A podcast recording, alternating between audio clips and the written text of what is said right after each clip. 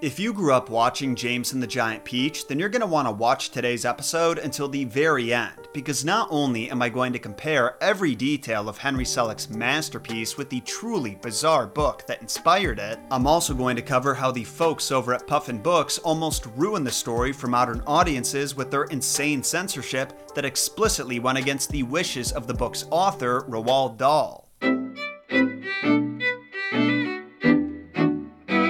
Now, for those who aren't familiar with James's adventures on the Giant Peach, you're in for a wild ride. A ride that is full of giant bugs, sky dwelling monsters, and child abuse. Which, now that I'm saying it out loud, doesn't sound like much fun, but I promise it is. Because that's how all of Roald Dahl's books are. From James to Matilda to the BFG to Charlie and the Chocolate Factory, every one follows a pint sized hero who has to use ingenuity, creativity, and courage to solve their problems. Sure, they can get scary and borderline inappropriate at times, but that's how life is, and I think that Dahl understood that stories like James's empower the kids who read them to confront the scary obstacles they encounter on their own adventures. Which is why it blows my mind that anyone would try to censor his work least of all the publishers he entrusted with his legacy. But before we get too deep into that scandal, we should probably go through the story itself first, so you can fully grasp how close it was to being ruined forever. I'm all about hand gestures this episode. I'm Italian, okay? They got a mind of their own. Be warned, this is gonna be a fun episode and an infuriating one, so just sit back, relax, sacrifice those like and subscribe buttons to the gods, and enjoy.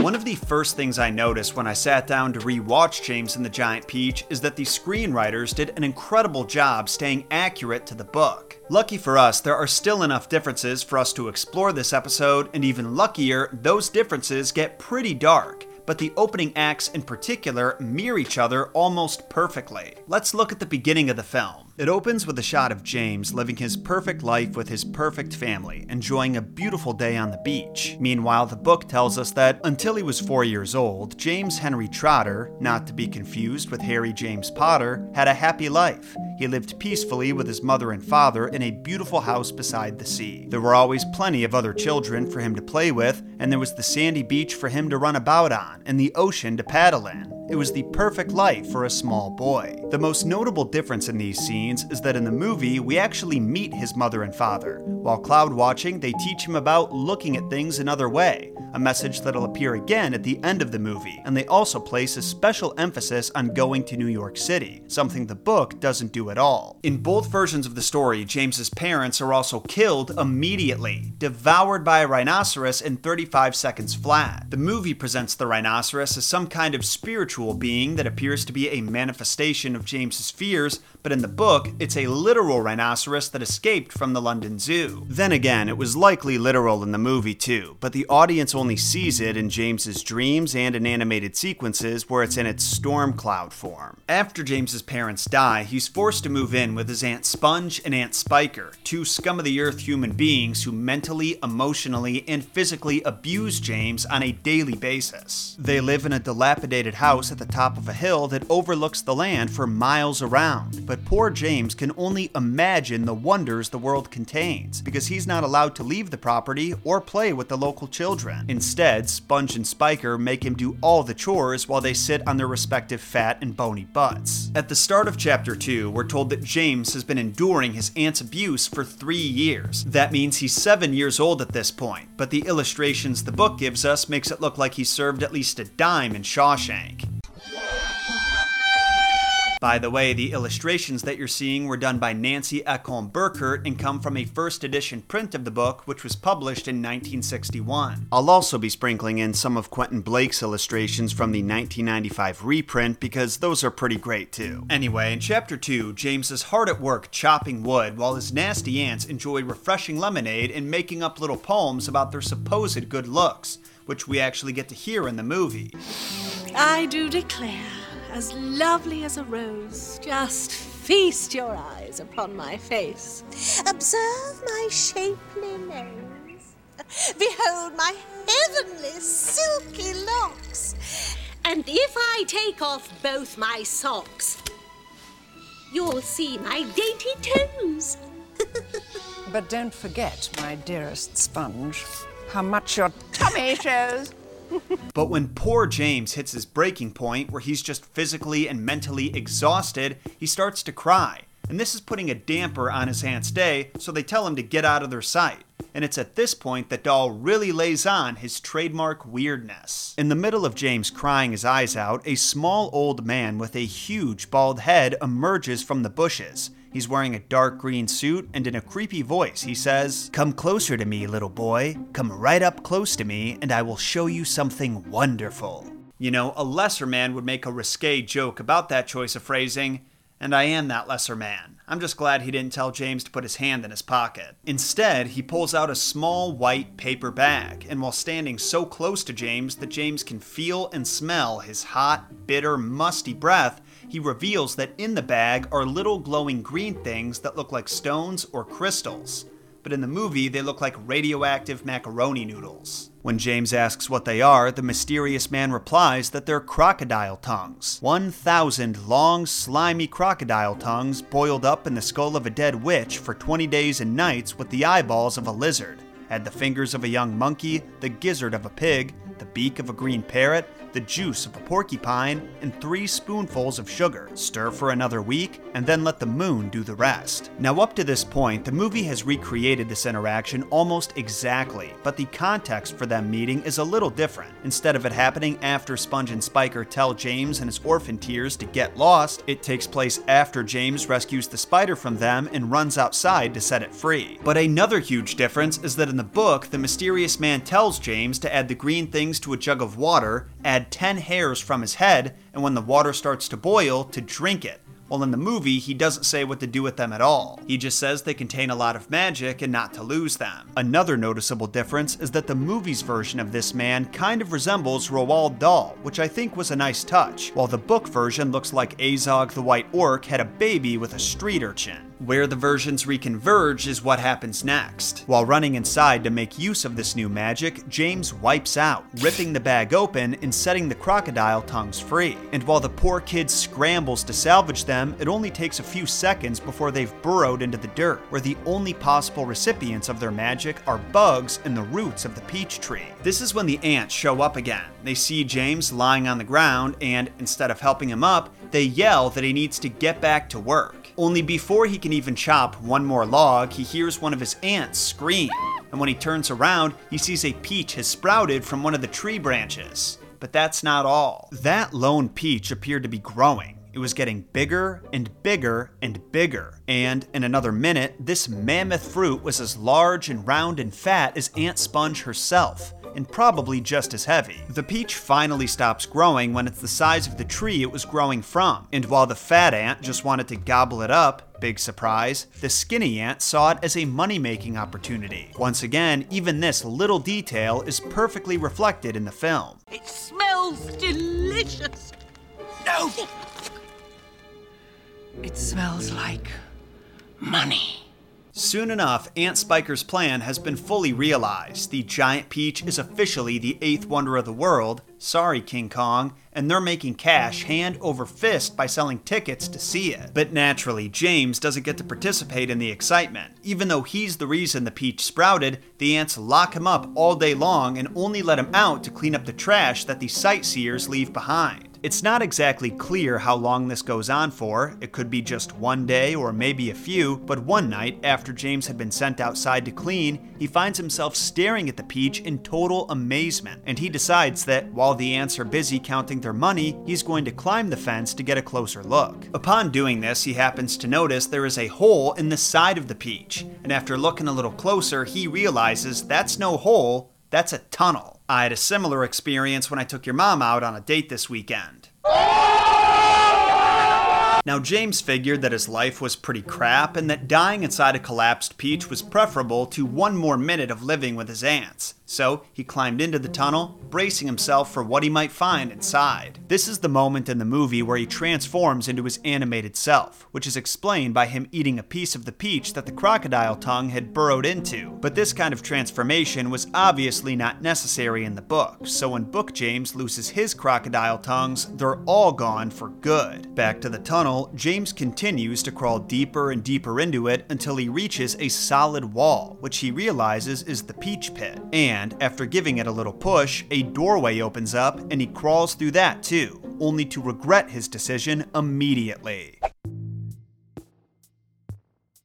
Before James had time to look around and take in his new surroundings, he heard several voices say, Look who's here, we've been waiting for you. And when his eyes finally adjusted to the dim lighting inside the peach, he was horrified at the creatures those voices came from. Surrounding him were giant bugs a ladybug, a spider, a grasshopper, a centipede, an earthworm, a silkworm, and a glowworm. All of these nasty beasts appear in the movie as well, except for the silkworm. But spoiler alert, he doesn't do much of anything through the whole story, so it makes sense that neither the writers nor animators wanted to deal with him. Anyway, just like in the film, James initially worries that the bugs are going to eat him, but they laugh at the idea, saying that he's one of their crew now. Then he asks how they all got so big, and they reply that they ate the glowing green things that were digging through the dirt. Next, we get a little sample of everyone's personalities, which are all reflected pretty accurately in the movie as well. The grasshopper is a refined gentleman,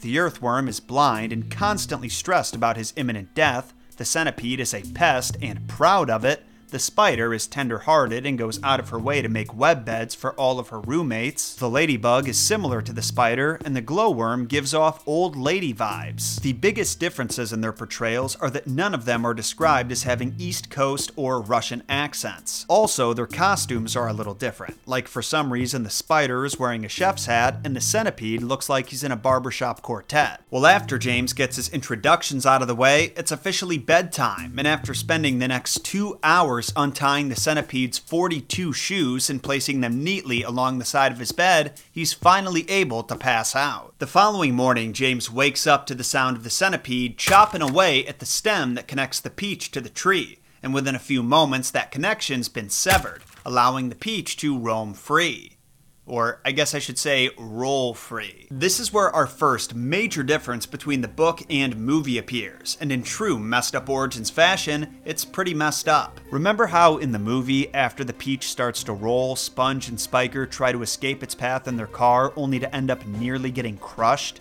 Well, in the book, something similar happens, but they don't have a car to protect them. Instead, the peach rolls directly over them and crushes them to death. In the words of Dahl, there was a crunch, and then there was silence, and behind it, Aunt, Sponge, and Spiker lay ironed out upon the grass as flat and thin and lifeless as a couple of paper dolls cut out of a picture book. Rip. Now, if you've seen the movie, then you already know what happens next. The Peach continues to roll down the hill all the way through the streets of London, causing a whole mess of chaos in the process, and eventually they wind up rolling off a cliff and landing in the ocean. This is much to the bugs' dismay because so few of them can swim. And let me tell you, these bugs are lucky that James is with them, otherwise, they would have surely been consumed by panic and fear. After James explains they won't have to swim because the peach is floating, they start freaking out over not having any food. And once again, James points out that their whole ship is made of food. A whole ship is made of food. Oh. More than they could possibly eat on their journey. Speaking of their journey, in the movie, we learn right away that the SS Peach is headed to New York City, which just so happens to be the perfect place for these pests. But at this point in the book, the crew has no idea where they're going. Despite that, their spirits stay high because they have James to rely on. Now, while the crew gets settled in for their adventure, I want to take a quick moment to let you all know that our community has an adventure of our own coming up and you're invited. I'm partnering with TrovaTrip to give our community the opportunity of a lifetime to travel to Ireland with a whole bunch of our fellow folklore and mythology nerds. You can basically think of it as a study abroad trip, only instead of writing papers and studying for tests, our only concern is seeing the most awe inspiring sights that Ireland has to offer. Sites like the Rock of Cashel, the Ring of Kerry, Adare Village, the Cliffs of Moher, and Connemara National Park, where we'll get to go on a kayak tour. And don't worry, I am not in charge of leading this thing. I'll be crushing pints of Guinness alongside you all while two local guides accompany us the whole time answering all of our questions and helping us make the most of this experience. The trip is booked for June 5th, 2024 to June 12th, so eight days total And those who want to join can follow the Trova Trip link in the description and pinned comment to reserve your spots. Two important caveats though. Number one, the cost of the trip is $3,900, and that covers all of your hotel reservations, the local guides, transportation between destinations, and transfers to and from the airport. You do not have to pay the full fee at once either. All you need is a 25% deposit, and that just needs to be paid off at least 60 days before the trip. And the second caveat is there are only 14 spots left, 8 of which will get a $100 early bird discount. So if you know you want to see the Emerald Isle in this lifetime, you may want to jump on it soon. Remember, that link is in the description and pinned comment. I hope to see you there. Now, unfortunately for James and his new friends, they don't get to enjoy their time on the Peach for very long before there's a very real emergency. Their Peach, which is currently floating in the ocean, gets swarmed by sharks. And I don't just mean two or three sharks. There are at least a hundred gathered around them, furiously attacking the Peach in the hopes of sinking it so they can munch on the juicy bug sitting on top. Fans of the movie will no doubt remember a very similar emergency taking place, but instead of a bunch of little sharks, it's a massive mechanical one. Fun fact this is one of the few parts of the movie that wasn't made with stop motion. Instead, the animators opted for a new cutting edge technology called computer generated imaging, or CGI, to create this monstrosity. Well, in both versions of the story, it's James who comes up with the escape plan. He noticed that a flock of seagulls had been gathering over them for a while, waiting for their opportunity to snatch the fattest worm they had ever seen. So he suggests they use the worm as bait to lure the seagulls to them. When the seagulls get close enough, they use threads spun by the spider and the silkworm to tie little leashes around their necks, and before long, they have a whopping 501 seagulls attached to the peach, just enough to lift it out of the water, but not enough to be out of range of the sharks. It's the 502nd seagull that gets them in the clear, and curiously, when the grasshopper flies down to the base of the peach to inspect the damage, he finds that there's almost none to speak of. It turns out that sharks are pretty terrible at eating giant peaches. Because their noses stick out so much farther than their mouths, there is no way for them to get their teeth into the vast smooth surface, similar to when a small dog tries to get its mouth around a tennis ball. In other words, our heroes were never in that much danger at all. It was all in their heads, which is reminiscent of the lesson the movies try to teach us. Probably not a coincidence. Now, at risk of making this presentation kind of confusing, I feel like it's my duty to mention that the previous discussion the crew had about what they're going to eat on their journey doesn't happen in the movie until after they defeat the shark. Ship made of food. And then the centipede breaks out into a musical number about all the food he's tried around the world. The reason I wanted to mention it is the lyrics to this song come directly from the book, and while I sadly can't actually play it for you without getting a copyright strike, I just love how dedicated these writers were to honoring the source material.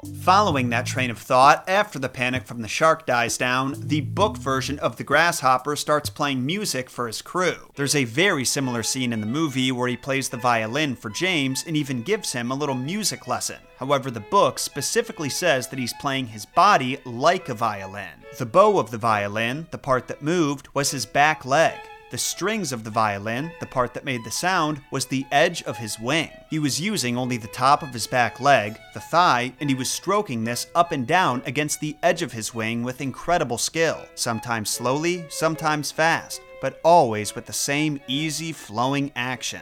The author uses this scene to teach his young readers a little about the bugs that are accompanying James on his journey. We learn that the grasshopper keeps his ears in his belly, that ladybugs kill the pests that try to harm farmers' crops, and then we hear a very sad story from the spider. It turns out that just last week she saw Aunt Sponge flush her father down the drain.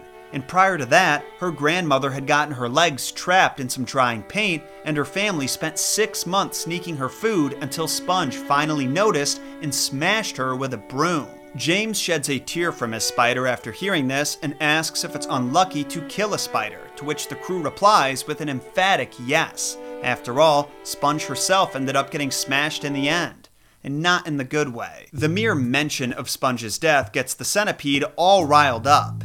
In a good way. He starts singing a song celebrating the aunt's untimely demise, and he gets so carried away in the merrymaking that he falls over the edge of the peach and lands in the ocean. Without hesitation, James comes to his rescue. He ties the silkworm silk around his waist and jumps in after the centipede. And after a few minutes, The bugs still on board begin lamenting the deaths of their two companions. This scene bears a strong resemblance to another scene in the film. When Centipede falls asleep at the wheel and gets them lost, he takes it upon himself to track down a compass from one of the nearby shipwrecks, forcing James and Miss Spider to jump in after him and get into a scuffle with Jack Skellington. Jack Skellington? There's even a moment where the bugs accept that their friend was killed, just like in the book. But surprise, surprise, everyone survived, and now they can get back to their journey. Now we've hit the end of the book's second act, and this also happens to be where the plot takes a serious detour compared to the events of the movie. You guys are not ready for what part 3 has in store. First, though, I want to thank our fabulous sponsors who made this behemoth of an episode possible. Squarespace. Just like how James boarded the SS Peach and went on the adventure of a lifetime, you can start a new adventure with Squarespace, and this one is guaranteed to have fewer bugs. Squarespace has made a name for themselves by empowering us web design novices with the ability to create beautiful websites easily, efficiently, and affordably. To start, you get to choose from a huge selection of award winning templates, and then you can customize them how you see fit with their intuitive drag and drop interface. They also give you access access to marketing tools and analytics you can make sure your website is running efficiently, and on the rare occasion it's not, they offer personalized customer support 24 7. So if you want to join me, James, and the thousands of mere mortals who didn't let our dreams stay dreams, just go to squarespace.com slash Jon Solo to start a completely free trial. And when your site is ready for launch, use code Jon Solo to get 10% off your first purchase of a website or domain. At the start of chapter 27, we learn that because airplanes are so loud, all the creatures who inhabit the sky hear them and have time to hide. But because the Peach is silently floating along, James and the bugs on board get to see some amazing things. The most notable is, without a doubt, the Cloud Cloudmen. These are tall, wispy, wraith like figures that are responsible for creating various kinds of weather. They take wisps of cloud and reshape them into hailstones, dump buckets of water to make rain, and even paint rainbows with their beautiful colors. The entire crew finds it incredible to watch these cloudmen work. Well, everyone except for the earthworm, who's blind, and the centipede, who, for no reason at all, decides to yell at the cloudmen, calling them idiots, and starts making rude gestures with all 42 of his legs. I'm sure you can imagine what those gestures are. Naturally, this disrespect infuriates the Cloud Men, who apparently speak English and are even familiar with our nonverbal forms of communication, and they start winging hailstones at the Peach, poking all kinds of holes in it and battering the poor bugs. The Peach continues to float along and soon enough encounters another group of Cloud Men. These guys are painting a massive rainbow and begin lowering it in the path of the Peach. With no way to turn their vessel around, the crew has no choice choice but to brace themselves for impact, and when they crash, all hell breaks loose. The ropes tied to the seagulls get all tangled up with the ropes tied to the rainbow, meaning that the peach is stuck floating in place and vulnerable to the Cloudmen's attacks. And by attacks, I mean the Cloudmen start throwing everything but the kitchen sink at them. Literally. Paint buckets, paint brushes, step ladders, dead rats. You know, the usual painting supplies. Then the centipede has a whole bucket of purple paint dumped on it and within a few moments, the magic rainbow paint solidifies, essentially turning the centipede into a statue. Lucky for our heroes, the Cloudmen were so busy throwing things there weren't enough of them left to hold on to the ropes, which caused the rainbow to fall and allowed the birds to get untangled. Finally, Finally, the Peach floated out of the Cloudmen's throwing range, and the crew had a ball of a time brainstorming ways to free the centipede from his purple prison. Grasshopper suggested peeling him like a banana, Ladybug said they could rub it off with sandpaper, and the Earthworm, who liked the centipede the least, said that if they could pull on Centipede's tongue really hard, they could turn him inside out and he'd have all new skin. I don't think that's right, but I don't know enough about centipedes to dispute it. Well, in the middle of all this debating, the crew heard a booming voice shouting from above their heads, and when they looked up to see what could possibly be waiting for them now, they just about crapped their pants. Directly above them was a gigantic black cloud, swirling, twisting, echoing with thunder. Amid all the booming, James heard someone shout, On with the faucets, and suddenly the bottom of the cloud opened up unleashing a solid mass of water. And note that I said solid mass. This wasn't your typical rainstorm, it was the equivalent of a waterfall pouring directly onto their heads. The crew couldn't speak, see, or breathe as the water fell on top of them, and as James held on for dear life, he accepted that this might be the end. I'm happy to say James was wrong though. Eventually, the waterfall ceased and while just about everyone was soaking wet and miserable, they were alive. The only one who came out of that experience with a smile was the centipede, who had finally been freed from his cocoon. As the peach continued to float through the dimly lit sky, they saw a number of spoopy sights. Cloudmen were beating drums to make thunder, turning the cranks on snow machines, and at one point, an immense bat like creature flew over the peach and scared them all. After a long, intense night, the Peach approaches the first mass of land they'd seen since leaving London, but the whole crew is confused because this land is covered with tall buildings, which they'd never seen in Tea and Crumpet Land. That's when James realizes they're in New York. This is the first time the city's been mentioned since the story started, but they're all still ecstatic to have arrived. He suggests letting the seagulls go one at a time until they start to descend. Another brilliant idea but they're only able to let a few loose before a plane heading into New York from Chicago rips through the strings and sends them free falling into the city below. Now, we have some time before the Peach smashes into the earth, so I want to point out that in the film, their crash landing is actually caused by the Rhino storm cloud colliding with them. And I could be wrong, but I believe this was inspired by the insane storm they just endured in the book. A bit of a bummer that they couldn't incorporate the Cloudmen, but I'd have to imagine there is no way to pull that off with stop motion. I mean, the Rhino wasn't stop motion either. They pulled off the effect by engineering a fabric skin model in a tank of water, but it's still a practical effect, while animating hundreds of wispy cloudmen attacking them would have required CGI, which they were really trying to limit. Anyway, oh, would you look at that? They're still falling. This is where the book and movies plots converge once again and stay that way. The Peach falls for about 30 seconds, and that whole time the New Yorkers are watching with bated breath assuming that this unidentified falling object is a bomb. But when it lands on the point of the Empire State Building and doesn't explode, they get seriously confused. Firemen and policemen from all over New York rush to the top of the Empire State Building, and when they see the creature sitting on the peach, many of them faint from fear. Luckily, James is there to calm their nerves and handle all the introductions, and after he sings a song about the kindness of each of his companions, 100 construction workers hook up ropes, ladders, and pulleys to safely lower the peach to the ground. As far as the mayor of New York was concerned, the arrival of James and his companions was cause for celebration. They throw a parade to honor him, his bug buddies, as well as the giant peach, and James receives the warmest welcome of his life. Then, when a little girl asks him if she can have a taste of the peach, James says everyone can have a bite. It won't keep forever anyway, and at that moment, hundreds of kids started crawling all over it eating it like ants and savoring every bite. Before long, only the big brown stone from the center of the peach remained and, just like in the film, it was moved to Central Park to serve as a permanent monument to James and as his house. All of his friends started new lives of their own, a detail the movie also incorporates with the montage of newspapers at the end, but they never forgot about James and would visit him on a regular basis. Meanwhile, James Henry Trotter, who was once the saddest and loneliest boy in the whole world, had all the friends he could imagine. Every day he was visited by hundreds of children who wanted to see his house and listen to the story of his adventure. And that, mere mortals, is the story you just heard.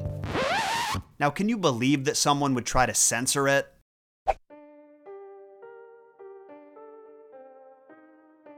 I've warned my publishers that if they later on so much as change a single comma in one of my books, they will never see another word from me. When I am gone, if that happens, then I'll wish mighty Thor knocks very hard on their heads with his Mjolnir or I will send along the enormous crocodile to gobble them up. I just hope to God that will never happen to any of my writings as I am lying comfortably in my Viking grave.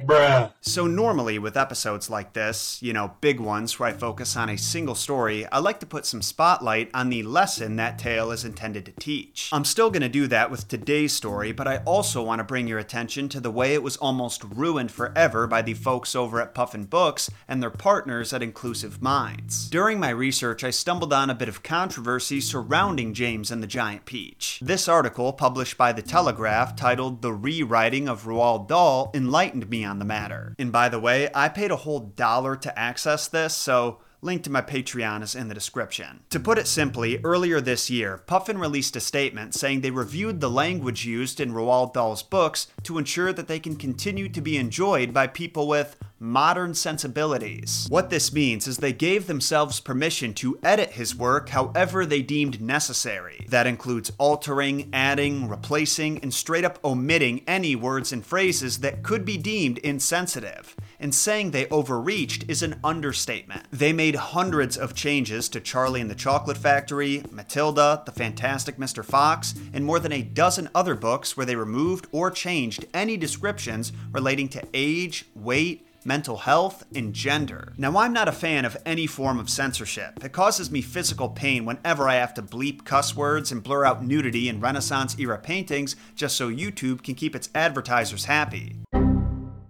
But on the surface, I could see this being a not completely terrible idea, because these books are meant for kids, right? The last thing you want to do is introduce them to a way of thinking that causes them to have animosity towards or think less of those who are different than them. Roald Dahl actually agreed with this to a certain extent. When the first edition of Charlie and the Chocolate Factory, Oompa Loompas were black pygmies who Wonka imported from the deepest and darkest part of the African jungle, and he pays them with cocoa beans instead of money. Now, some speculate that this may have been Dahl's way of commenting on the exploitation of migrant workers or the labor market in the UK opening up to citizens from India and the Caribbean.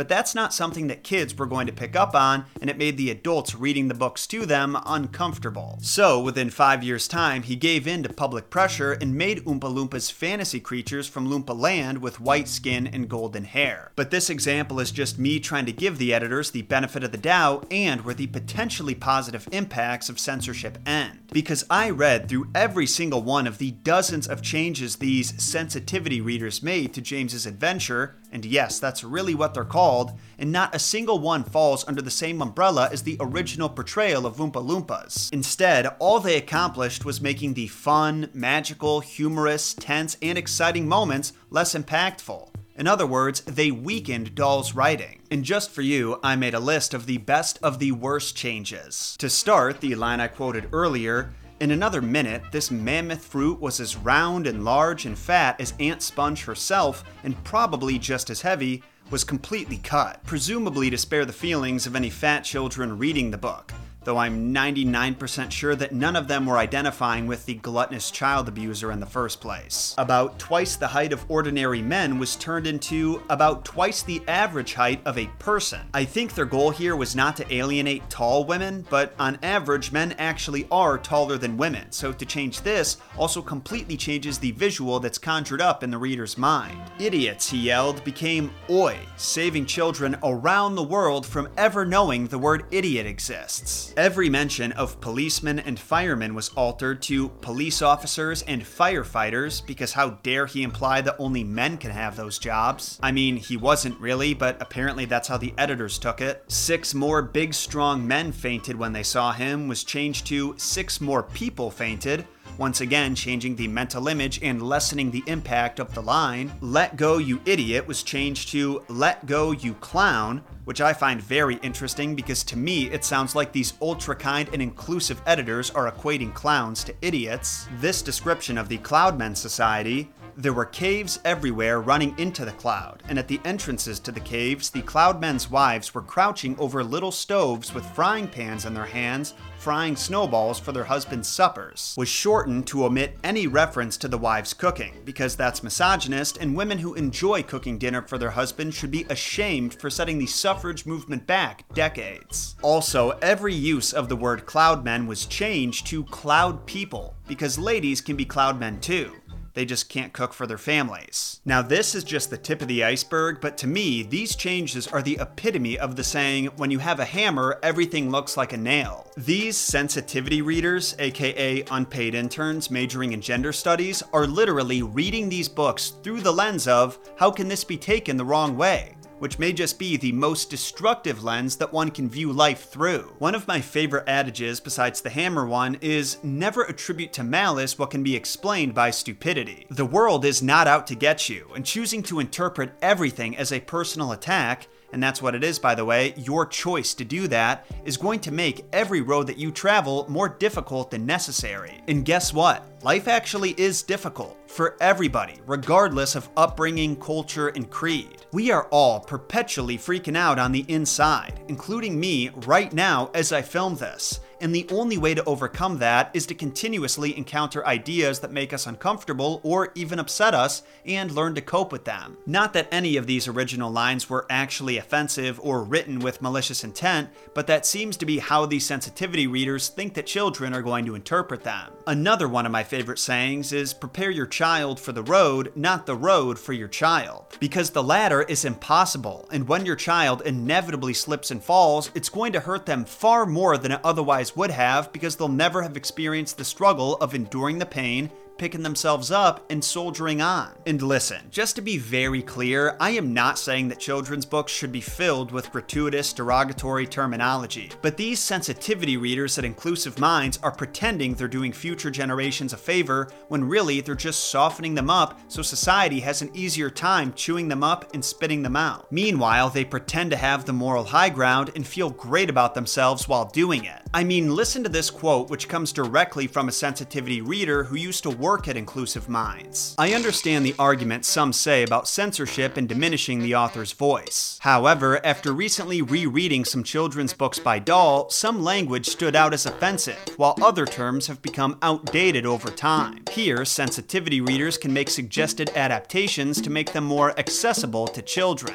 Right, offensive, outdated terms like boy, girl, fireman, and strong. Like, does this guy not realize that by omitting words like strong because it could be offensive to those who are weak, He's actually implying that there's something wrong with being weak and vulnerable. He's validating their insecurity. Again, I would be a lot more understanding if their edits were like the changes Dahl made to the Oompa Loompas, but it's not even comparable. The only omission out of dozens that comes anywhere close to that is when the grasshopper sees that they're about to be attacked by more cloud men and says, I would rather be fried alive and eaten by a Mexican and they cut out the Mexican part. But the thing is, there's no slur being used, and it's not saying anything derogatory. Fried grasshoppers, or chapulines, are actually eaten in Mexico and a number of Central American countries. Like, would it also be offensive if he said he'd rather be baked into a pizza and eaten by an American? I don't think so, but I'm curious to hear your thoughts on that one. The ego and entitlement on these editors is just mind blowing to me. Where do they get off changing the words of a legendary children's author who clearly understood the stories kids wanted to read and wrote his stories with the intention of not only entertaining, but also empowering them? Because as I touched on in the intro, that is why Dahl's books are still bestsellers decades after their release. I'm not saying they don't touch on controversial subjects or that Dahl himself itself was perfect, but look at James and the Giant Peach as a whole. It's a story about a kid who loses everything good in his life, endures years of abuse, then makes friends with a crew of creatures that society perceives as ugly, gross, and scary, but actually do a lot of good for us. There's a few occasions where James feels insecure about himself and his ideas, but he's encouraged by his new friends to put himself out there and get spectacular results. Then, after the adventure of a lifetime, one that's full of danger and darkness and encounters with the unknown, he's celebrated as a hero. And Dahl says verbatim that the saddest, loneliest boy in the world ends up with more friends than he could have ever imagined. That is a beautiful message that any child would appreciate hearing, and call me crazy, but I don't think that saying Aunt Sponge has fat arms would make it any less impactful. But this is the part where I ask what you all think. Whether you feel strongly one way or the other, or even find yourself somewhere in the middle, share your thoughts with me on social media. Could be Facebook, Instagram, Twitter, or even TikTok. Links to those are in the description. Also, let it be known that after Puffin Books announced that they'd be censoring Dahl's masterpieces, fans responded with so much backlash that they walked their statement back, and that they're now going to be selling both the originals and the versions that had the soul sucked out of them. Want to take a wild guess which one is selling better? Now, if you enjoyed this episode, do me a favor and sacrifice those five star and follow buttons to the gods, because I plan on doing more deep dives into Dahl's books and other classics in the coming months. Last but not least, I want to thank every single one of you for watching. It's a bit cliche, but the fact that you made it all the way to this point in the episode means the world to me, and I am forever grateful for your support. I'll see you again next week when I dive into the very messed up origins of orphan tears. Until then, my name is Jon Solo, and remember, Jon shot first.